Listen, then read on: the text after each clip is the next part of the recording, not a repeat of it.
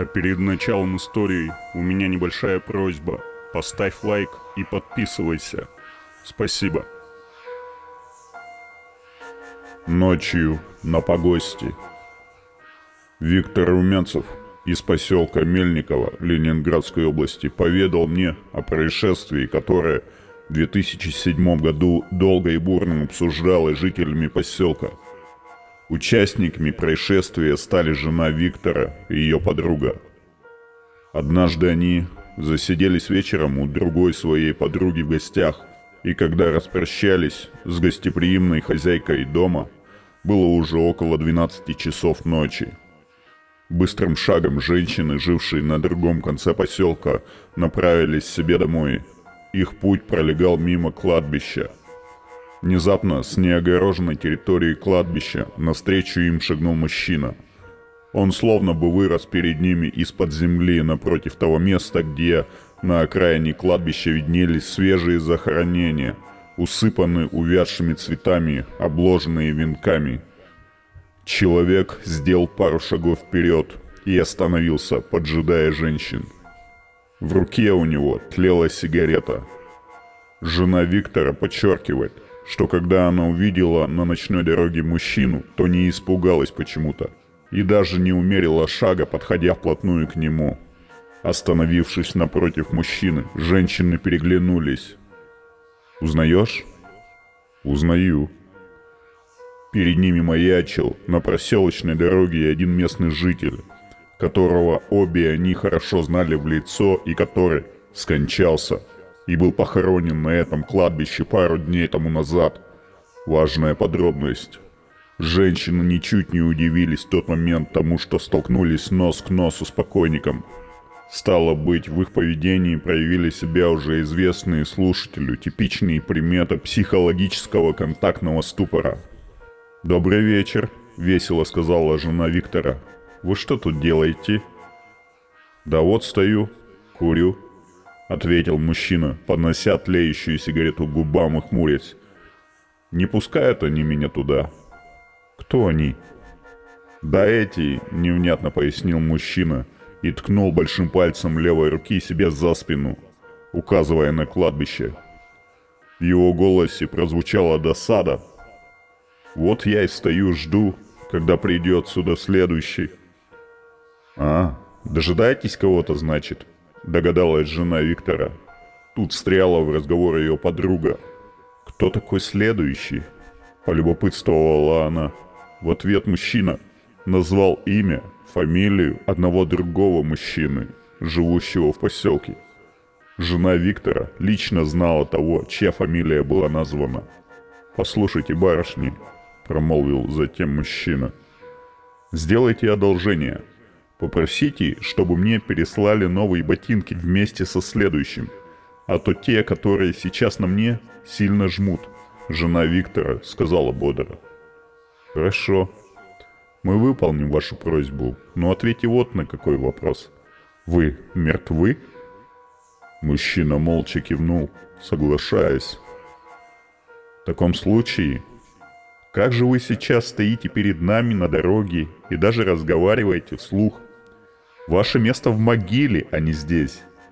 Меня очень интересует, каким образом вам удалось вылезти из-под земли. Жена Виктора так никогда и не узнала ответы на заданные ей вопросы. Мужчина вдруг исчез, как сквозь землю провалившись.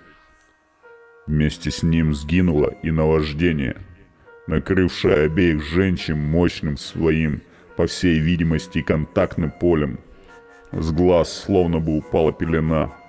Женщины осознали, что только что дружеские, даже запанибратски беседовали, как ни в чем не бывало, с мертвецом. Над кладбищем раздались два звонких крика ужаса, прозвучавших в унисон, и плечом к плечу подруги понеслись без оглядки во весь дух прочь от страшного места, от могильных крестов, из-под которых, оказывается, вылезают по ночам покойнички. На другой день, утром, ночное происшествие стало достоянием гласности в поселке. Люди безоговорочно поверили в рассказ женщин, повстречавшихся с призраком.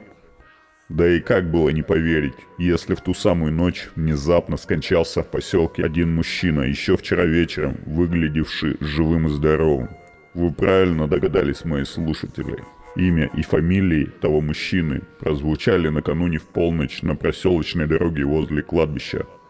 Мертвец, ставший из могилы, назвал его следующим. Слух о встрече с мертвым достиг вскоре ушей его вдовы, которые передали, мол, твой покойный муженек просит переслать ему вместе со следующим новые ботинки.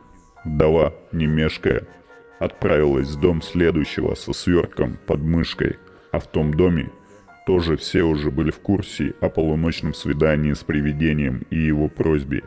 Встреча двух вдов была омыта, само собой, горючими слезами. Но закончилась так, как того и пожелал призрак мужа одной из них. Сверток с новыми, только что купленными ботинками был уложен в гроб следующего. Вместе с ботинками вдова того человека запечатала на всякий случай в пакет, отправляемый на тот свет с посыльным, 10 пачек сигарет. Покойник был при жизни неисправимым, запойным курильщиком. Выкуривал до двух пачек в день с другой стороны, женщины, повстречавшие с ним, женщины, повстречавшиеся с ним возле кладбища, обратили внимание на то, что в ходе разговора он все время курил. Вот вдова решила присоединить к ботинкам табачишка, авось пригодится. Гроб с телом следующего и с уложенным в него посылками. С этого света на тот опустили в могилу при большом стечении народа. Всем интересно было поглядеть, как отправляется в потусторонние дали пакет с вещами. От новой могилы на кладбище до той, в которой покоился неисправимый курильщик, было не менее 5-6 метров. В заключении любопытный загадочный штришок.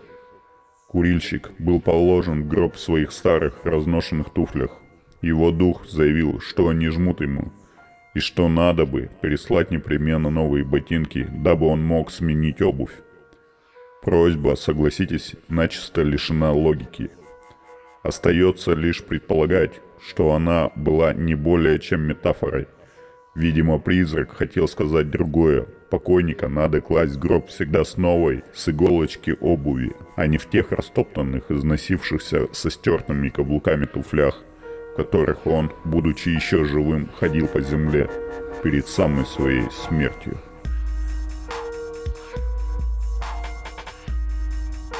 Ставь лайк и подписывайся. До скорой встречи.